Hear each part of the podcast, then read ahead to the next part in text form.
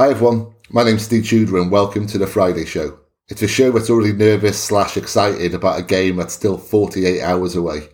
That game, of course, is Liverpool League City at Anfield, and a chance for the Blues to go 10 points clear of those pesky um, mentality monsters with a game in hand. Some City fans are calling this one a free hit. It's not. It's a fixture that could potentially define the legacies of each side. For a game of such magnitude, then, we decided not to play games today, not to mess about, and so we've drafted in guests so assured and reliable they make Stones and Dias look like the Chuckle Brothers. It's Asan, Ali, and Harry. Hi, Asan, you well, Mal? Very good, mate. How are you? I'm good, yeah, yeah, I'm very good indeed. A bit nervous about Sunday. Are you feeling confident or pessimistic? Um, confident. I mean, you know, like it's Liverpool, so Yeah. Uh, it yeah. it comes with it comes with a myriad of caveats. But if I look at our own team, then you know, I feel relatively confident going into any fixture right now. Good. I like the sound of that. Um, Ali, are you well? I'm very well, thanks. Yeah, Chuckle Brother 2 checking in. Does that make From you me to you. Does that make you Gary or Phil? uh, how's Manchester this morning? It, it, it's all uh, bright and sunny right now. There's some grey clouds lurking around, but uh, actual positive uh, brightness and and uh, what, what do I call it? A, a vague uh, air of optimism in the air. Put it that way. Lovely. Well, to be honest, I only asked you so I could hear you say grey clouds, which is sounds lovely from your mouth. Uh, Harry, how are you, pal? You okay? Yes, mate. Pleasure to be on as always. Lovely, lovely. Good to have you on. How are you feeling about Sunday? Weirdly confident. I don't know if that's scary. Um, it's probably been the mo- it's probably the most confident I've been going to Anfield in a long, long time. And bearing in mind, like the last time we won there, I was three years old. So Well, Harry, I'm going to stay with you for the opening question. Um, it wasn't on the agenda. I just thought of it earlier, so apologies for that. But when City won the league in 2018, they lost their best defender for most of the following campaign. They needed 14 straight wins to retain that title. They won all 14. They also won the FA Cup, League Cup, and Community Shield into the bargain. When Liverpool won their league, they promptly got battered 7 2, lost to Burnley and Brighton at home, and all while whinging remorselessly about a few injuries. So, Harry, who exactly are the mentality monsters? Oh god, that is a question. That's a that's a very leading question. I'll grant you. Um, I think it all just kind of comes back to to just giving our lads a lot of credit um, for from where we were at the start of the season and how everyone kind of writ us off. And I don't think it's I think it's only been the last couple of games where everyone has been kind of seeing us as firm favourites. Everyone wrote us off at the start of the season, and I think it's just a massive credit to Pep in particular, Yeah. um, uh, and the lads who have come in that have kind of kind of rejuvenated the squad uh, and, and got us back on track. And they've put us from from what seemed like a going to be another kind of dull season to put us in a magnificent position to to build some sort of lead over these next couple of couple of games. Well, that was a diplomatic answer. That I'm, I, I, I've got a lot of Liverpool fan mates, so enough. slagged off. Um, Asan, looking ahead to this Sunday, uh, there's an immense value in either side not losing this one, particularly City. I mean, a draw, let's face it, we'd all take it right now. With that in mind, can you see Pep going a little bit conservative with his setup? Uh, much like he did two years ago with that nil-nil and Bernardo sitting in very deep and kind of him, him alongside Fernandinho. Um, maybe. I think I'd be a little bit surprised if he did that because if you look at the manner in which we tend to plan for games, I don't think that Guardiola, um, I don't think he plans for reputations. I think he, he's very practical and he'll plan literally for the team, the opposition, what their strengths and weaknesses are. They will have analysed Liverpool's last three, four, five games. Yeah. And I would hope that if they've analysed Liverpool's last three, four, five games, that there will be a sense that Sunday presents an opportunity to go to Anfield and win. Um, and I think, you know, the other side of that is that I don't think that Pep is the kind of guy whoever approaches a game with the idea of I'll take a point, maybe with the exception of Champions League away games in the knockout stages where maybe he might be prepared to to take a draw, but I don't know. It's it's it's a difficult one for me to call because my personal feeling right now is if you compare the form of the two teams, it's like night and day. And in the same manner in which Liverpool have enjoyed attacking us at times in the last two or three years, I would kind of hope that our lot will be looking at Liverpool right now and going, let's have a go on Sunday. Yeah, yeah, yeah. My feelings exactly. Um, well, Ali, I mean, it has to be said that Pep has been guilty of overthinking his team selections, particularly in big games in the past. Um, will he do so again here, or would it be a case, as as Asan said, he's going to look at this Liverpool team and think, well, this actually is a really good chance for us to to go for it, or conversely, would Pep be right to kind of, you know, overthink things and, and kind of adapt to the opposition? Because this is still Anfield. This is still Liverpool Anfield. It's a huge game, and, and Pep, uh, I mean, okay, the, the one thing we have learned about Pep is to expect the unexpected. Yeah. Um, whatever, you know, the, the three, four of us uh, might predict, you can almost guarantee Pep is going to pull some kind of rabbit out of that. Um, my thinking about how he should approach it um, my guess is if uh, City can prevent Liverpool from scoring, we will get goals against those centre the players Yes. that are playing uh, Yeah. at the middle of their defence at the moment. Um, they they just can't. They have got no way of keeping a clean sheet or no way of, of guaranteeing keeping a clean sheet against us. Um, so if we can shore it up at the back, uh, our chances of winning the game are really quite high. Um, and I think Pep will probably have that in mind. Um, I've changed my kind of guesses, my predictions as to what the team would look like after uh, the Burnley game on Wednesday, because I think the the playing the three centre backs, particularly in that kind of formation, uh, that was the rabbit out the hat, if you like. Um, and I can't imagine why he would have done that on Wednesday. Was it Tuesday? Wednesday, whenever it was. All the days bleed together now, don't they? Like, uh, midweek. Um, I don't believe he would have done that unless it had been with half an eye on, on the Liverpool game.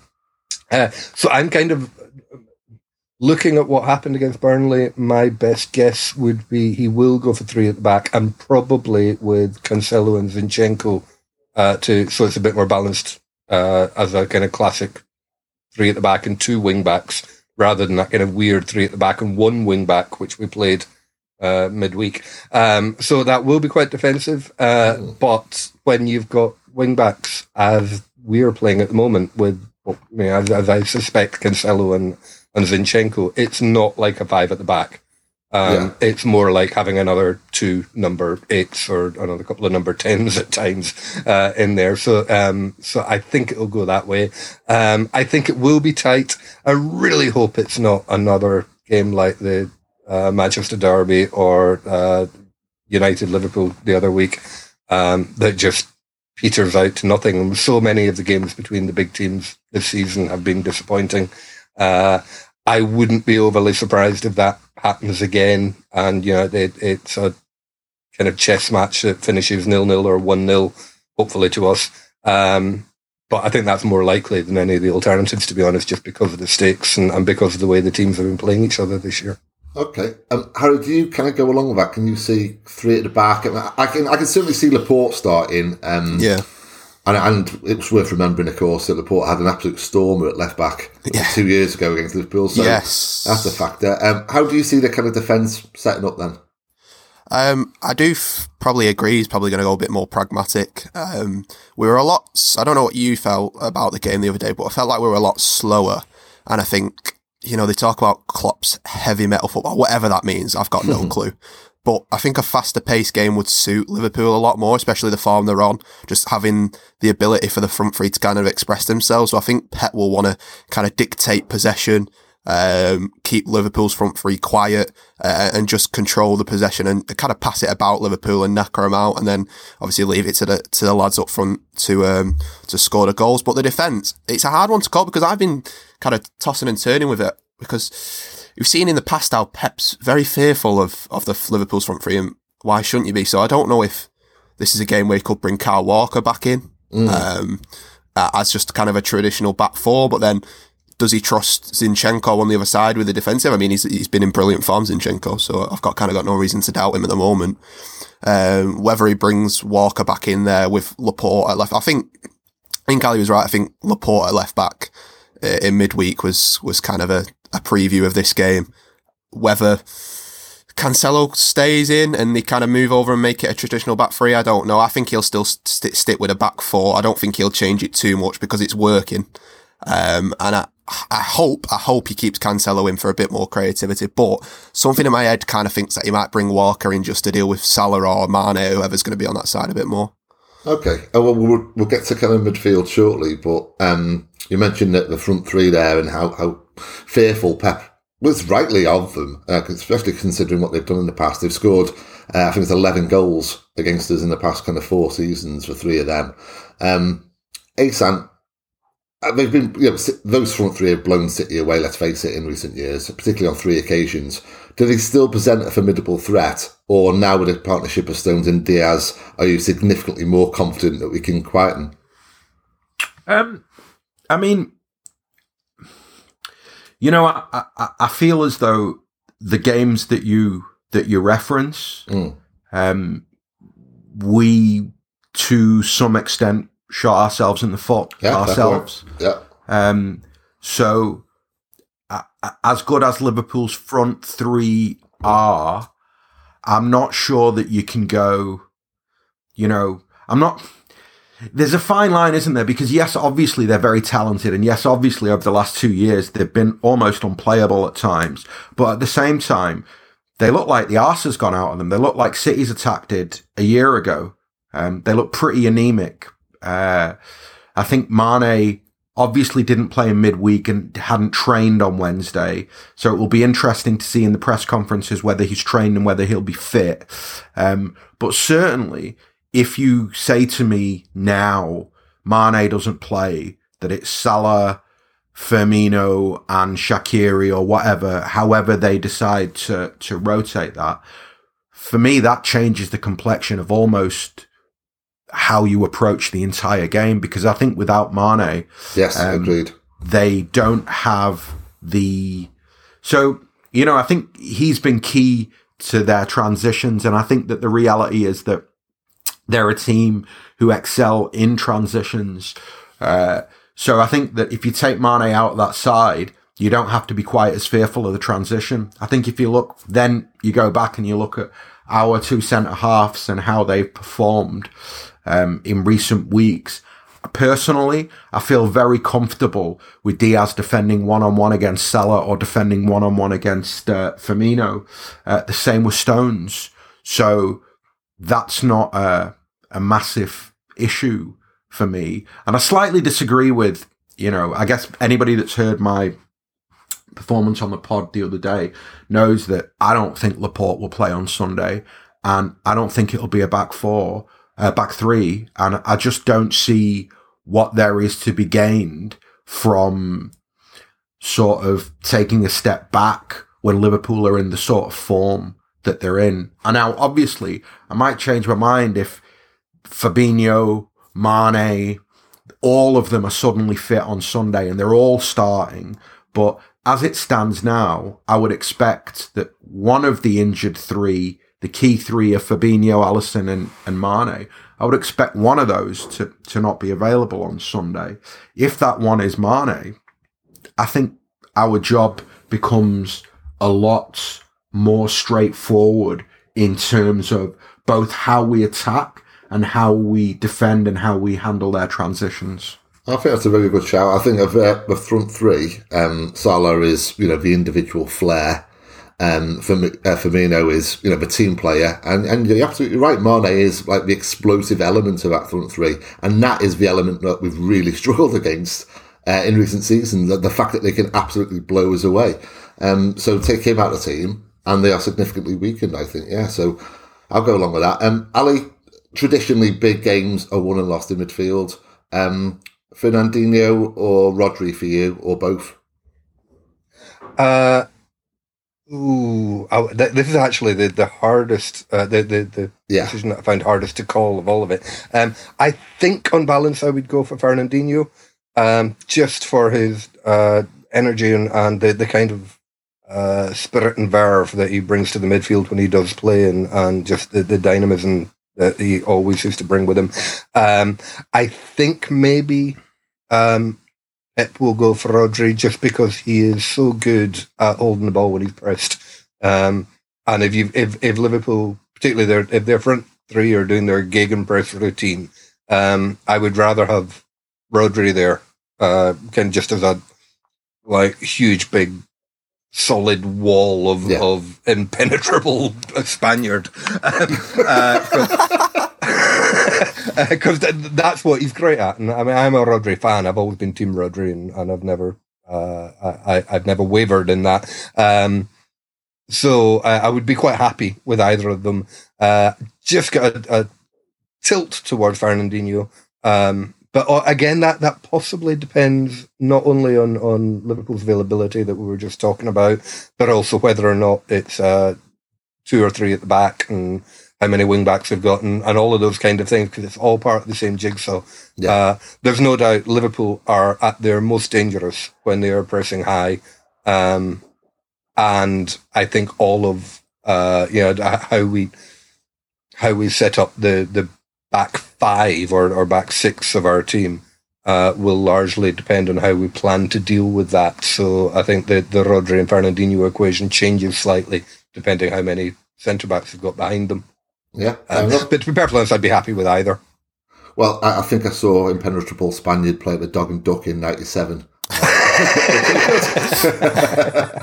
um, Harry, looking at the attack, uh, who would be your front three? Who would be your preferred? n- never mind, kind of who you think Pep will go for. Personally, who would be your preferred front three? Um, I'd love him to go with a striker, but I don't think he will. Uh, I think Sterling is the probably the only guarantee. Yeah, I hope Foden can come back in.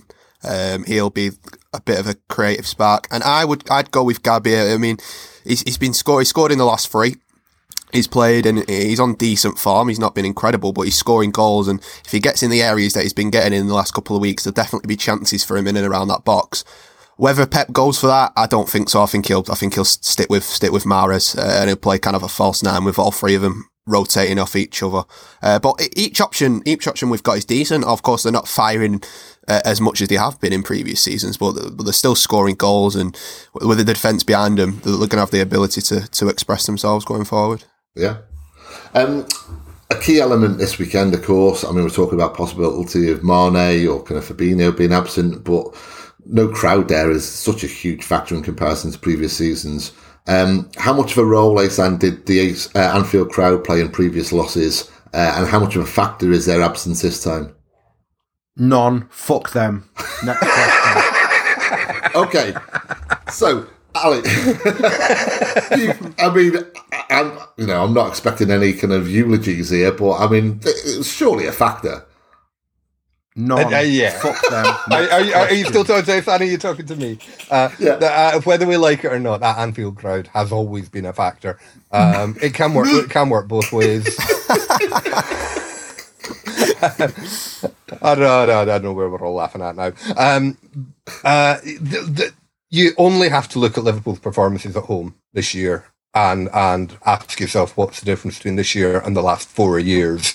Uh, and there is one whopping difference, and it's the absence of a crowd. And there has been a massive difference in their rate of return at Anfield this year, even before they started losing games. They've now done two in a row. Um, they weren't looking. Uh, it wasn't Fortress Anfield. It hasn't been Fortress Anfield all year. They've been looking like they've been on the verge of losing a game, not just dropping points, but losing a game ever since the start of the season. Uh, since way back in, in September. Um, and the only surprise, I think, is it, it took until the end of January, beginning of February, before they did actually start losing games there.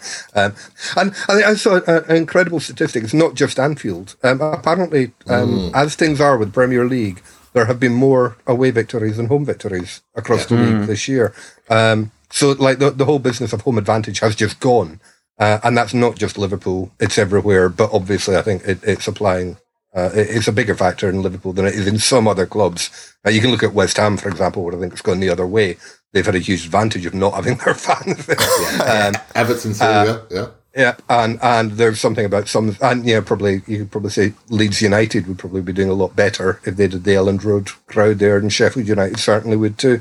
Um, all those Yorkshire tykes, uh, they get their get behind their get behind their teams. Uh, so yeah, the, we we can't pretend that the the absence of a crowd hasn't affected everything this year, and of course it'll affect the game on Sunday just just the same as every other game. Well, how do you see that game panning out, Ozan? Um, can I just go back one step, just very quickly, uh, just to, to pick up on what Ali said about um, the big difference for Liverpool this season being them not having a crowd. Um, I'm not. I just. I'm just not sure. I agree with that. I think that they're a different team this season. They're they're not as effective, anywhere near as effective, uh, or as ruthless or as efficient as they have been over the last two or three years. And I'm not entirely convinced that uh, you can just put that down to there being no crowd at Anfield.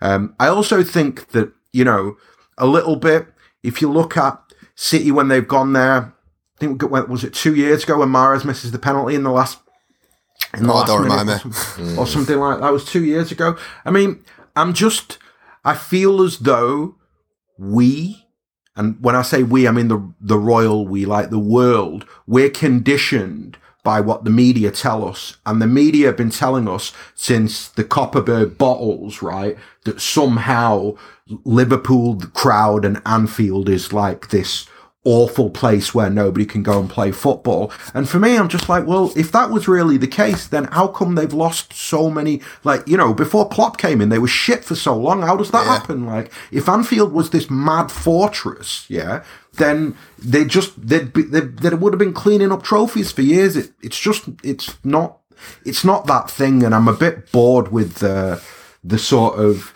the hype and the you know pomp and circumstance that comes along with any trip to Anfield. It's yeah. I, I've got to Can I just come do- back? Can I Yeah, very quickly Yeah. on that point? Uh, we should bear in mind the possibility that if it hadn't been for the Anfield crowd, Liverpool would have been finishing 14th instead of 8th through those long Yes, yeah. Um, Possibly. uh, and and the, you know their home record is a is a matter of kind of cold hard numbers, um, and that's not just unbeaten, before, yeah. and not just in the in the Klopp era, but before that as well. Well, it's the So, type yeah. of football that Klopp plays. It, it's kind of, you know, it's all energy and passion, and that feeds Yeah. directly into the crowd. So one kind of bounces off the other. So Yeah, think one, and the, the, the other thing, I, I think if, if there'd been an Anfield crowd there in their last two games, uh, they might well have dragged themselves. They- They'd have got another one of those bundled, messy Yes. goalkeeper error goals Yes. in, the, in in the ninety third minute that they've been specialising in getting for the last five years, four years. Um, and and the absence of a crowd there just it it takes away that little bit of you know 110% energy that they find in the in the dying few minutes which has got them through so often in the last few years and has now abandoned them Yeah, I, I, I mean, I, I'm loath to say so. You know my feelings about Liverpool, um, but yeah, you look at the result against Barcelona, for example, that wouldn't have happened in an empty stadium. It Just no, no chance. Uh, but at least, yeah, this weekend, our, our team bus can just turn up and, and yeah, the bus company's going to be a lot happier. um, Harry, score prediction. Uh, I'm sorry, but I'm I'm going nil nil. Yeah, I can. I'm with you, mate. I can see it going like earlier in the season. I think a draw actually suits City, and Liverpool would take a draw. Um, a Yeah. sense score prediction. Um, one 0 City. Fair enough, Ali. yeah i said earlier i think the most likely result is nil-nil or, or 1-0 city but uh, i think we should bear on cling on to the, the possibility that we absolutely batter them because i think that's an, I love Oh. I love that. I love Yes. that. Uh, I'm, I'm not saying it's going to happen, and please, uh, if you're listening, God's faith, whatever. You uh, please, You'll please look brilliant if it happens, that though. long. Yeah, I know. you're right. Um, exactly. Yeah. Uh, no, I, I think um, probably you can you can rank the the most likely outcomes as nil nil followed by one nil followed by four nil. Well, nil four. Uh, you know, and, and Wow. probably nothing in between. Well, I'm going for two one for City, which makes it sound like a decent game, but I don't think it will be a decent game. I think it'll be Yeah. very tight and, and with few chances. Um, okay, let's move on to questions from Twitter this week. Um, last Wednesday we went through a few, but there's so many. We're inundated, and thank you so much for sending them. So there's some crackers that we just couldn't get around to um, to doing. So let's start with uh, Merlin's Wand on Twitter. Um, who wants to take this? Harry, I'll come to you, mate. Do you think Sergio will leave in the summer? oh, you had to give me this one, didn't you? Like Sergio is my complete hero, and you know what? I've got this horrible feeling. I don't know about you lot that he'll end up at Barcelona with Messi rather than Messi coming here. Oh man, that's a horrible thought. Uh, no, just just from recent weeks, there's been kind of murmurs about Barcelona, and if Messi stays, and you know Aguero and him are best pals, and he convinces him, are they both going to play for free? That's true. Very true. Yeah, I didn't even think about that. To be honest, they are skin, aren't they? Yeah. It's not. Uh, it, it, it's. I mean, yeah, that's. But in all really honesty, we, We've we've seen how much a, a, player's kind of form can turn around. I mean, John Stones is kind of a prime example. He was out the door in the summer, and now he's he's one of our best players this season. Um, so if he comes back into the team and say Swansea's re- uh, maybe not Swansea, maybe the, the next game that is realistic for him, and he scores and then he scores again, the conversation quickly shifts to you know, will does, is he deserving of a new contract? At the moment, yeah. look, I'm biased. He's my hero. I've said in the past I'd wheel him out when he's eighty. But would the club put up with the current situation realistically? No, not a chance. Yeah, it's a tricky one, and, and there's no kind of definitive answer. It comes down to really, you know, your instincts, and your instincts are, please, Sergio, don't go ever. Yeah, absolutely, please. um, Sam, any kind of different opinion to that, or do, do you go along with that? Um, nah, my opinion's very different. You know me, Steve. um, I'm not. I feel as though you can't have Messi and Aguero in the same squad in the same team. Yeah, yeah. Uh, I think from a I think from a wages point of view, I think from an age profile point of view, I think it's one or the other. Um, and I'd really like to sign Leo Messi this summer. So for me, if it's a case of well, Aguero, we thank him for, for his service and, and off he goes on a free transfer and he can, you know, go and sign a massive contract wherever he wants. That's fine by me. Uh, if the other side of that is Messi coming in the door. But if for whatever reason they're not doing Messi, then it's a no brainer to give Aguero a new contract. Even if he's not, you know, even if it takes him the rest of this season to get himself fit, it doesn't matter. I think that my point is you need one guy like that with that sort of experience and quality and, you know, Aguero is, is, is absolutely world class and our best striker. So I'm not trying to force him out the door. It's just a Messi Aguero thing. I'll take Messi, but if Messi's not happening, then yeah, give Aguero a new contract. Okay. Let's move on to Louis Zagni, um, who has been the most important player for City so far this season for you, Ali? Uh, Dias, no question at all. Uh, the way he changed everything when he came in. Uh, I mean, you can. There are so many players that played so well. I mean, Gundogan over the last uh, four or six weeks has been incredible. Um, and I mean, I, I, uh, I was chatting to someone on Twitter a week or two ago. Uh, I think we shouldn't underestimate just how important Ferran Torres was in the first few weeks of the season. Yeah, good uh, when he came in and held our front line together. Um, it, it, he didn't just a sensational job, and, and, I think it kind of feels such a long time ago now. Back in September, we kind of forget that. Um, but no, a, a, lot of players have stepped up and, and, done their bit here and there. But Dias just completely changed everything at our club when he came in, um, including, I think, uh, largely accounting for, for John Stones' performances alongside him. Uh, so it's really hard to look anywhere beyond that on that question. Okay. Um, uh, the second part of the question I'll throw over to both Harry and, and Osan. Um, Harry, what's your expectations for the second half of the season regarding City? Um, wow. Uh, we're still in still in all four competitions. I think the Carabao Cup is just going to be a one-off game, and it? It's it's completely out yes, of the way now. Agree, it's yeah. not like you know what I liked about the Carabao Cup is that we kind of got it out of the way in February, and it was a nice little boost, you know, a nice little day out at Wembley. But now it's kind of out of the way. It feels like it's kind of like where the FA Cup semi-final should be. So that is going to be a one-off game. The FA Cup, honestly, I think we'll struggle a lot against Swansea. Uh, uh, next week because uh, I've, watched time, a lot. Of, I've, I've watched a lot of Championship football, and at the moment they're playing really, really well. Yeah. Um, honestly, we've got we've got in ourselves into a position now that we haven't done in the past, where we're going into these big games with the ability to build a lead rather than cut a lead. So we've put ourselves in a great position to build a significant lead over the nearest rivals.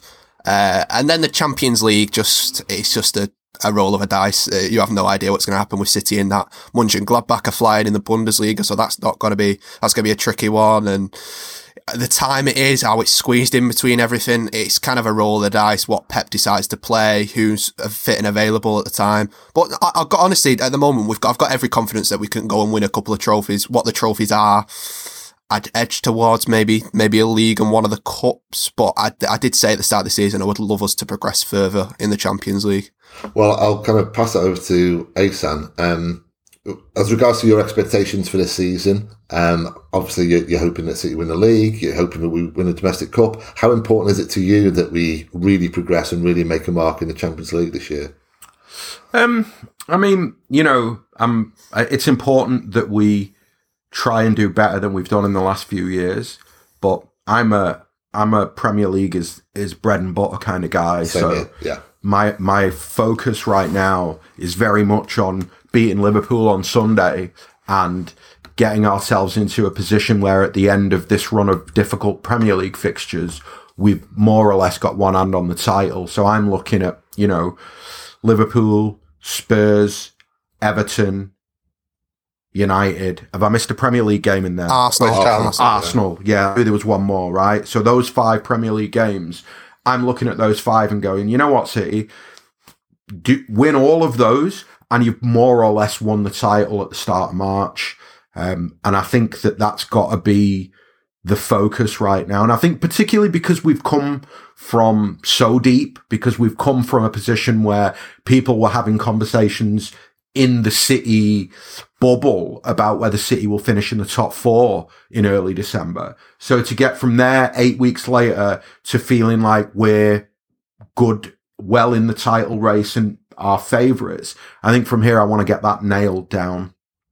Yeah, fair enough. I, I would I go as far as say, but sorry, uh, um, ten points from fifteen from those five games. Ten from fifteen. We, we we're, we're not home and dry, but as you said, we'll have one hand on a, on a trophy. Um, mm. Sorry, sorry, Are you going to say something? Yeah, I was just going to say I think we should be really careful and assuming that where we are now is where we will continue to be for the uh, is 15 games still to come um, because this season has taken so many weird turns in all kinds of ways uh, right from the beginning.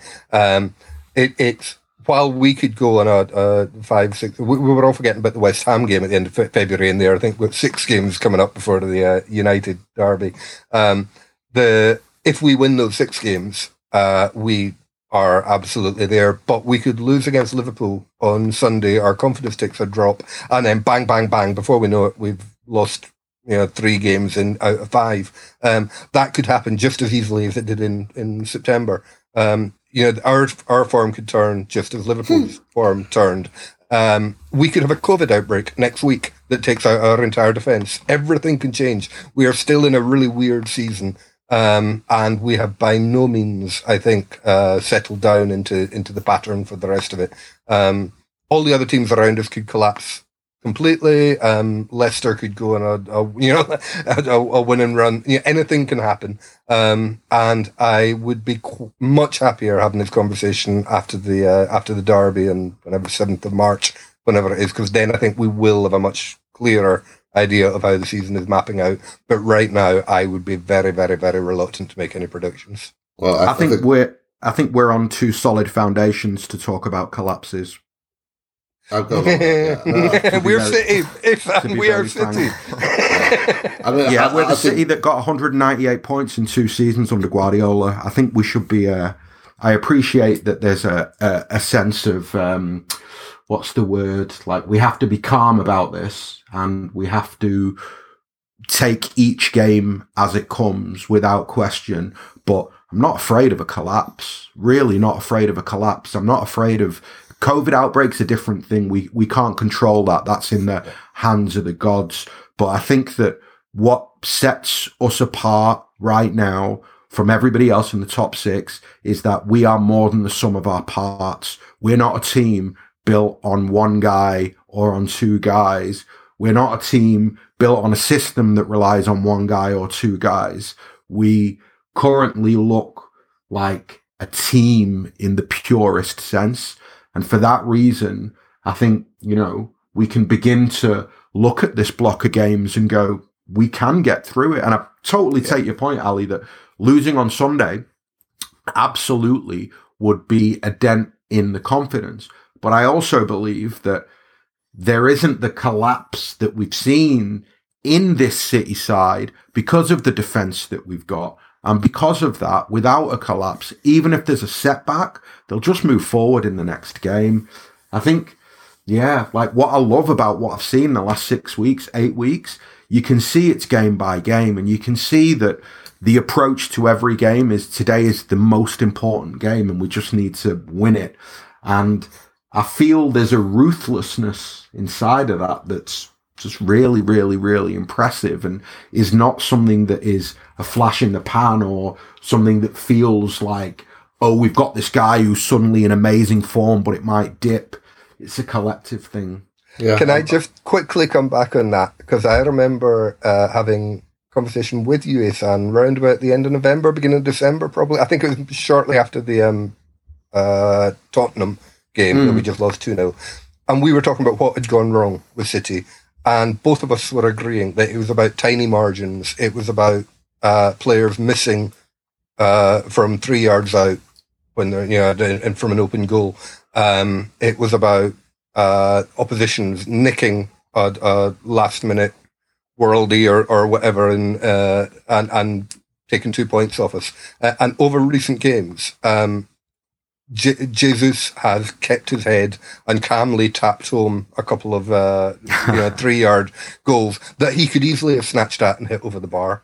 Um, uh, Fleck for Sheffield United uh, whacked a, a, volley, which made me drop a fat one um, in in the 88th minute that could easily have whizzed in off the inside of the post instead of whizzing past the outside of the post. And suddenly you're talking about games that we should have won, we've lost or, or dropped points on again. Um, and the margins between where we are now when things are going fantastically and where we were at the beginning of December when things were going appallingly are minuscule, tiny little margins here and there, tiny little just often just luck like or a twist of fate going this way or that way um, and it can be the difference between winning and losing. Um, so i'm not uh, I, I don't feel indestructible at the moment. Um, mm. i don't feel like city's form is so far ahead of where it was when we were losing games that it can't change back again. Um, and it would only take a little bit of a dip and a change in a change in the, the rubber the green um, and suddenly things are going badly again. So uh, yeah, I, I, I, really want to believe, and it's my natural pessimism that's keeping inj- injecting a note of caution into all of this. Um, but I just I think we're not there yet. And I'll, I'll, repeat again: ask me again after the derby at the beginning of March, uh, and then I'll I'll. Uh, issue proclamations for the rest of the season with some kind of confidence. well, that, that's why I laughed earlier, um, Ali, when you, you were saying that, because um, you're, you're a real roller coaster today. I mean, 10 minutes ago, you were saying you were, saying were going to batter Liverpool. I, I, I, am a veritable hot take machine, Steve. You know, I'm just sit, sitting here providing you with content. I, I do uh, mostly agree with um, Asan and that from that discussion um, as regard. I can't see as collapsing in any way, shape, or form. I do believe that the manner of a defeat, should it come on at, at, against Liverpool, that is absolutely key because if we lose 1 yes. 0, then yeah. our defence are putting so much stock into basically going through this season, you know, with, with accumulating records and stats that, that astound. If we lose 4 0, that could really dent the confidence of Stones and, and Dias uh, just for two. Um, I think that could be costly, but yeah, I think you know I, would take a, a, defeat this Sunday, but the manner of a defeat is very, very important for me. We don't want to be kind of blown away as we have been in the past. Mm. Um, Steve, yeah. sorry. I know that I keep jumping in. Just a, another little thing. I think that when, just to go back to what Ali was saying. So, firstly, we've only lost two games this season, yeah. um, which it speaks volumes actually about how good we've been. That's the first thing. I think the second thing is that I think when Ali references November, December, November going into December, and why were we so bad, I actually think that we were a little bit conditioned by the performance rather than the result. Because if you've only lost two games of football and it's February, you're having a very, very, very good season, full stop.